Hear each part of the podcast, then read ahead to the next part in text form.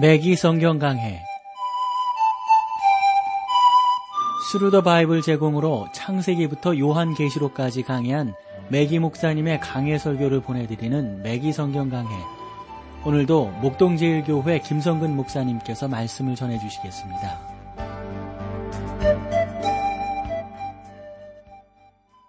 애청자 여러분 안녕하셨습니까? 맥기 성경 강해 자 오늘 여러분들을 다니엘서로 모시겠습니다.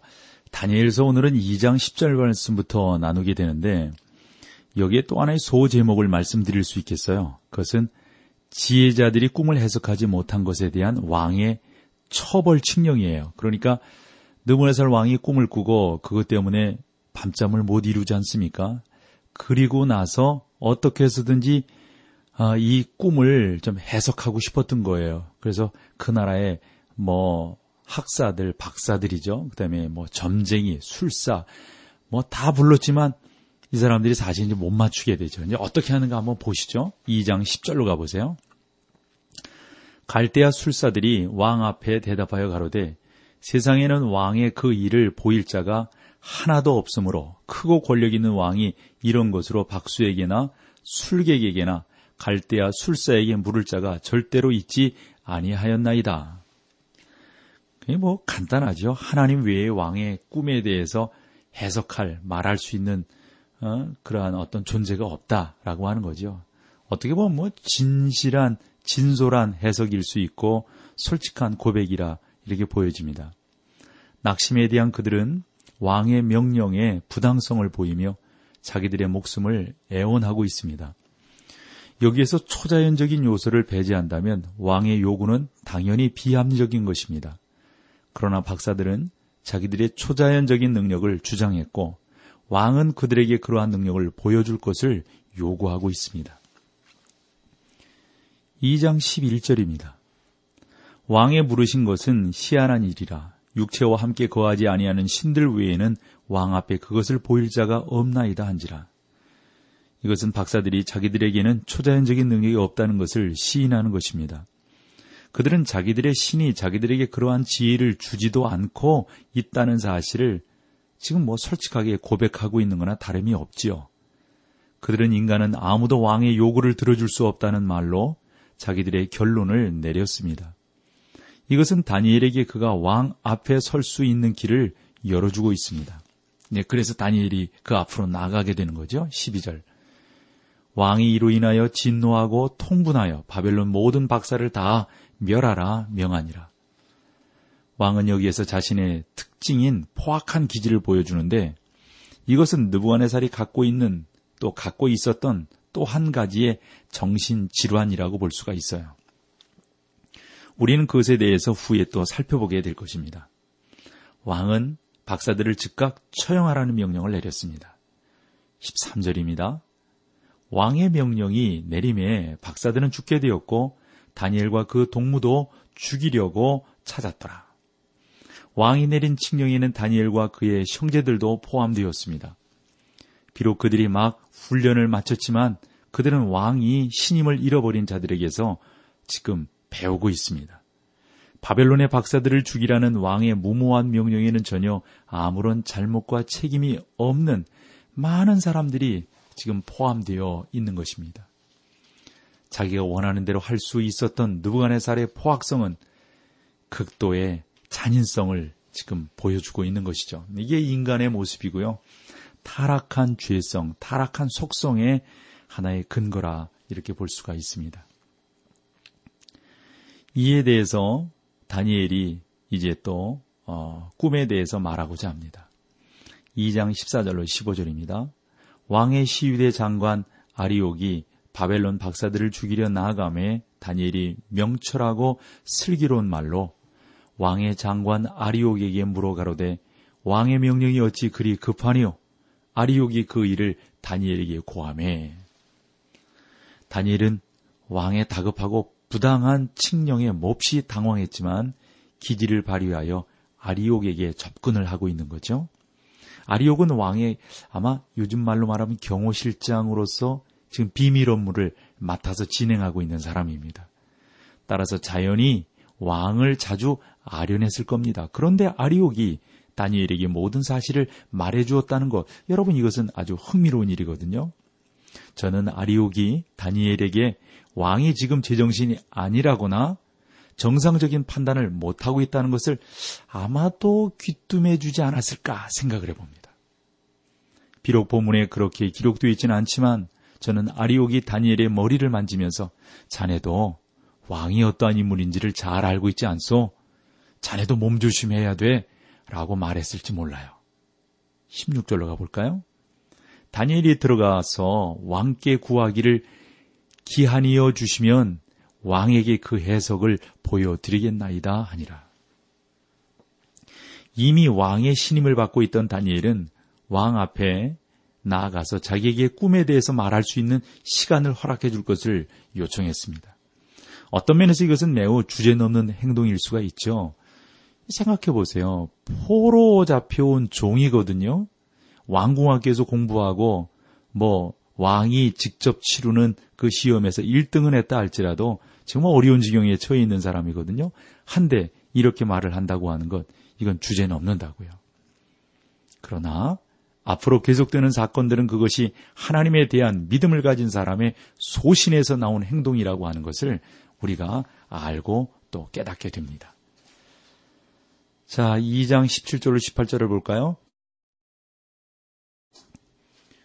17절로 18절 이에 다니엘이 자기 집으로 돌아가서 그 동무 하나냐와 미사엘과 아사레아에게 그 일을 고하고 하늘에 계신 하나님이 이 은밀한 일에 대하여 극률이 여기사 자기 다니엘과 동무들이 바벨론의 다른 박사와 함께 죽임을 당치 않게 하시기를 그들로 구하게 하니라.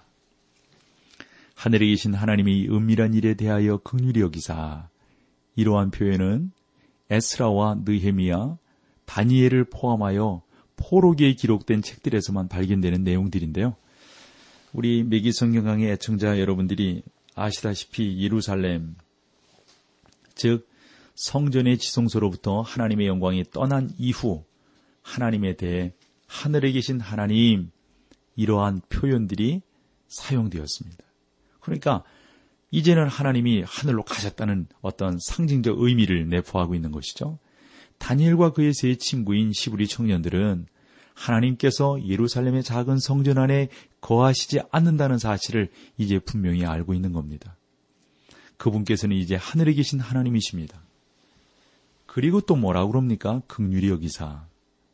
이것은 이스라엘 청년들이 어떠, 어떠한 사실에 근거하여 기도했는지를 보여주고 있습니다. 하나님께서 기도하는 사람의 중요성이나 노력, 인격 또는 업적을 보고 우리의 기도에 응답하시는 것이 아니라 우리는 항상 하나님의 극률의 기초에서 기도해야 된다 하는 사실입니다. 오늘날 예수님의 이름으로 기도하는 것은 우리 자신의 공로가 아니라 오직 예수님의 공로에 의지하여 하나님 앞에 나와 그분의 긍휼을 구한다는 너무도 중요한 신학적 의미가 여기에 숨겨져 있습니다.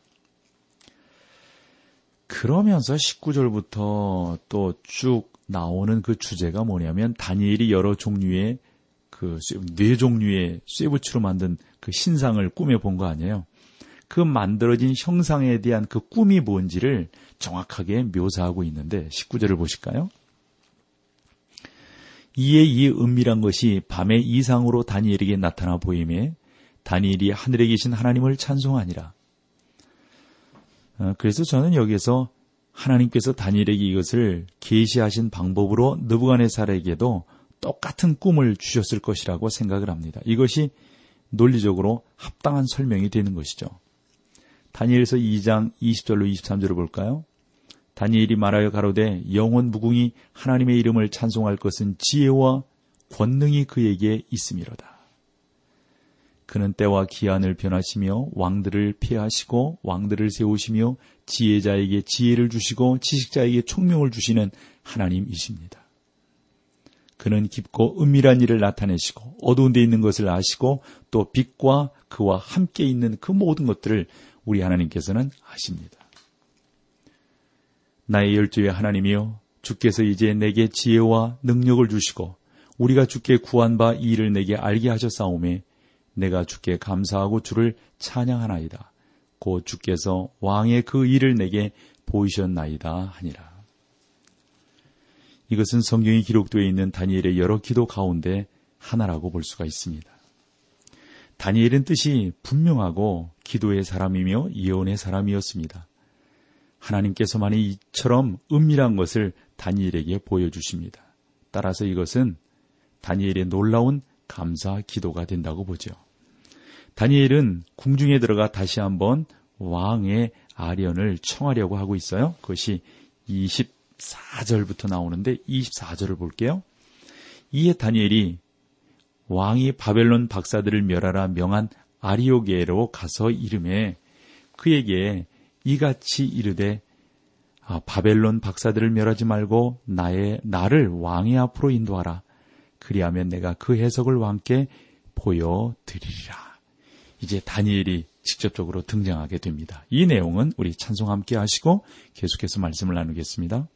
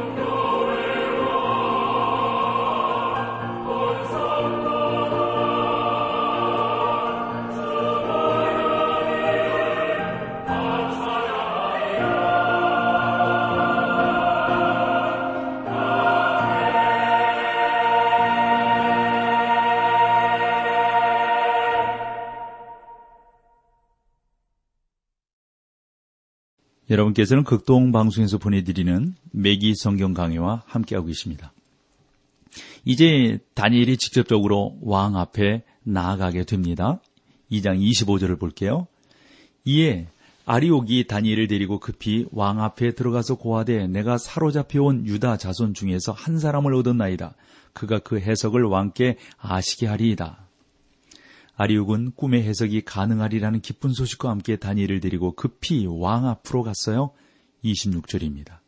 왕이 대답하여 베드사살이라 이름한 다니엘에게 이르되 내가 얻은 꿈과 그 해석을 내가 능히 내게 알게 하겠느냐?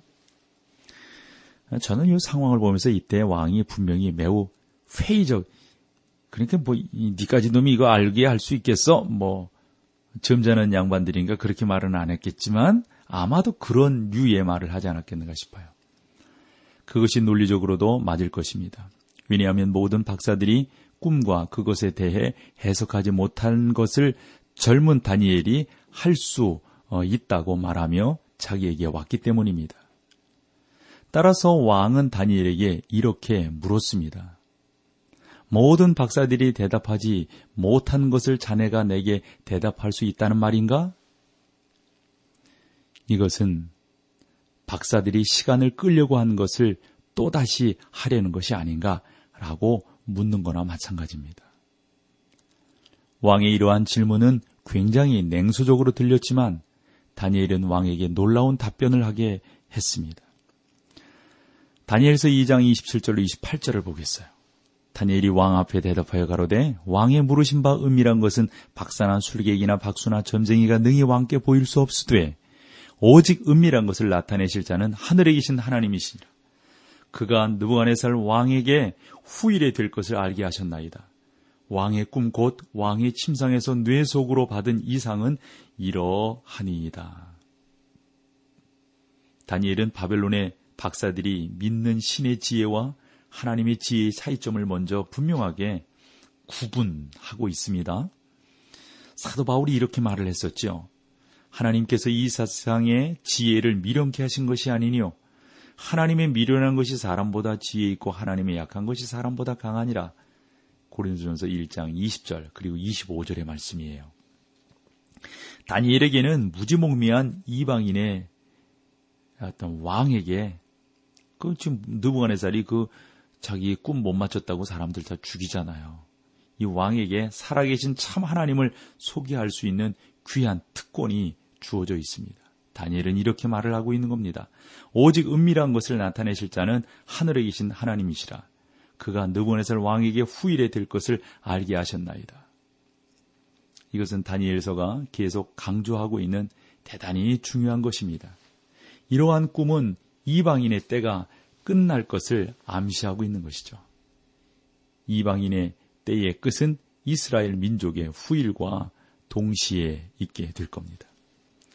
다시 말해서 두 가지 대환란이 성취될 것이다 하는 것이죠. 고린도전서 4장 3절 말씀에 보면 너희에게 다른 사람에게나 판단받는 것이 내게는 매우 작은 일이라. 나도 나를 판단치 아니하노니 우리는 지금 인간의 시대에 살고 있습니다.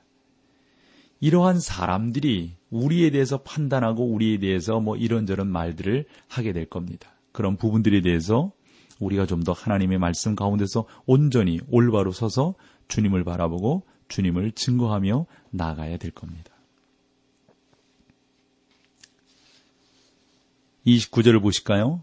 왕이요 왕이 침상에 나아가 장래 일을 생각하실 때에 은밀한 것을 나타내시는 이가 장래 일을 왕에게 알게 하셨사오며 그러니까 느부갓네살은 밤에 침대에 누워 장래에 대해 생각할 때 잠을 이루지 못했다 하는 건데 그것은 그가 처음에 보잘 것 없는 왕으로 출발했지만 이제는 세계의 통치자가 되었기 때문입니다.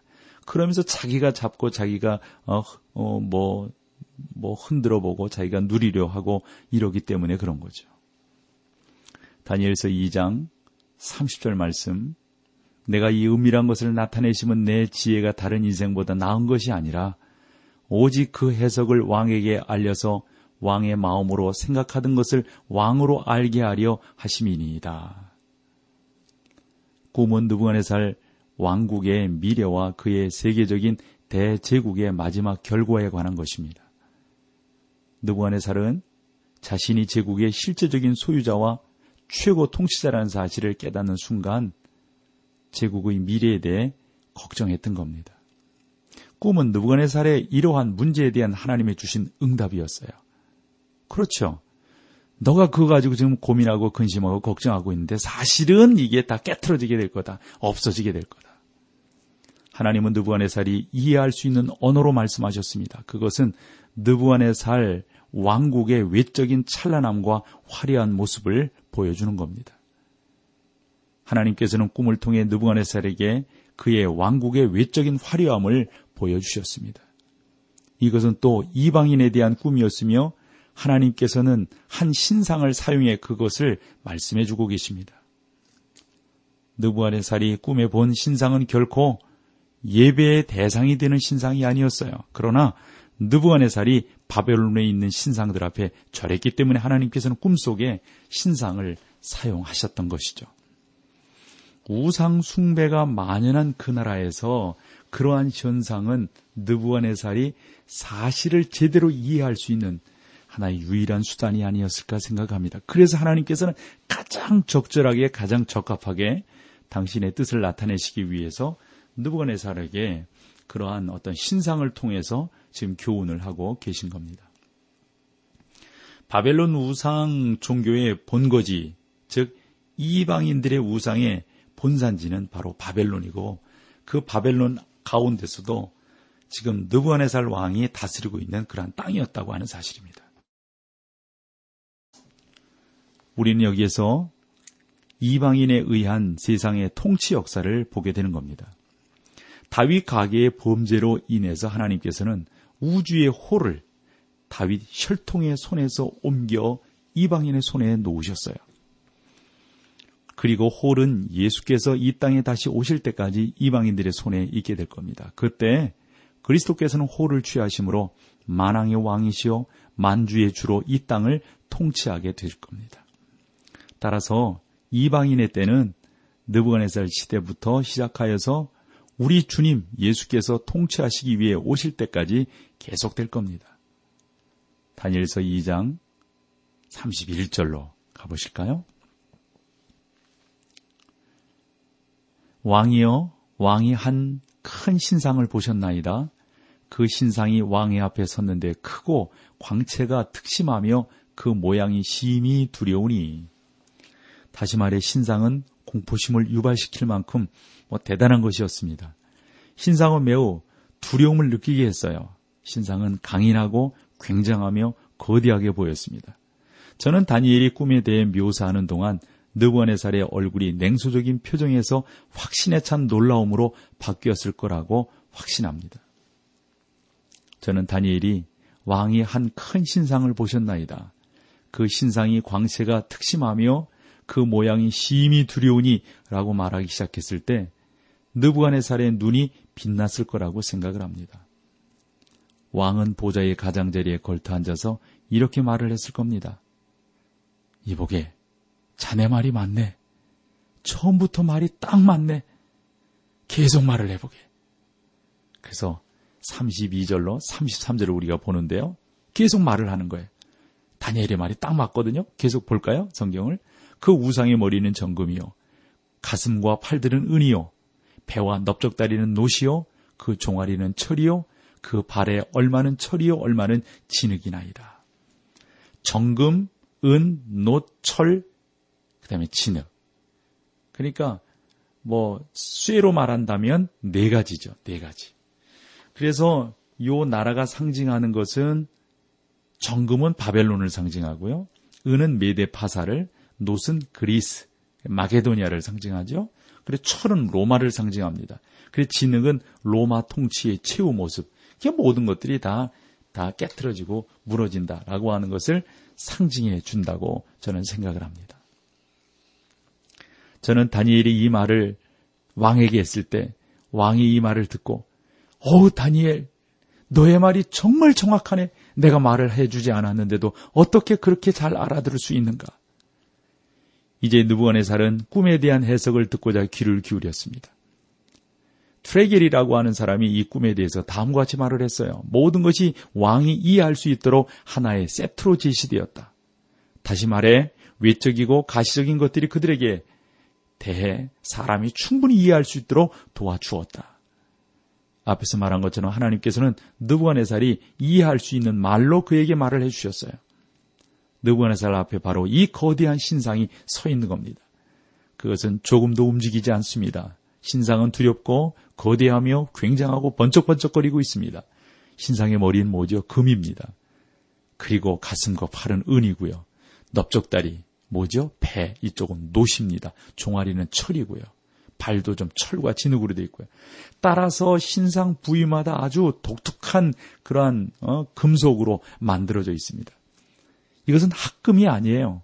네 종류의 금속입니다.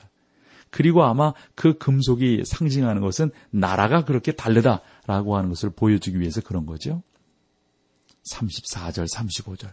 또 왕이 보신즉 사람의 손으로 하지 아니하고 뜨인 돌이 신상의 철과 진흙의 발을 쳐서 부서뜨림에 때에 철과 진흙과 녹과 은과 금이 다 부서져 여름 타작마당의 겨같이 되어 바람에 불려간 곳이 없었고 우상을 친 돌들은 태산을 이루어 온 세계에 가득하였나이다.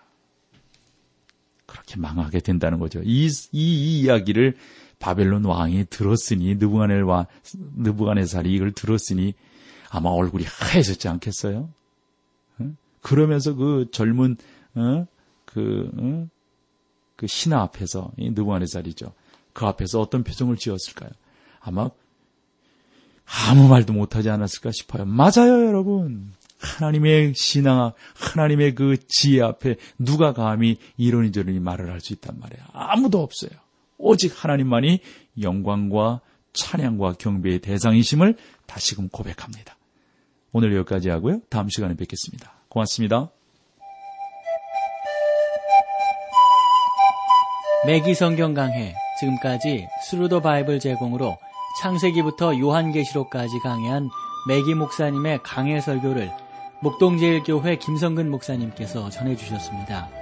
이 시간 방송 들으시고 청취 소감을 보내주신 분께는 나침반 출판사에서 신앙서적을 보내드립니다. 청취 소감을 남겨주실 분들은 극동방송 홈페이지에 매기 성경 강해로 들어오셔서 사연을 남겨주시거나 문자로 참여하실 분들은 한 통에 50원의 유료 문자 샵 1069, 샵 1069번으로 보내주시기 바랍니다.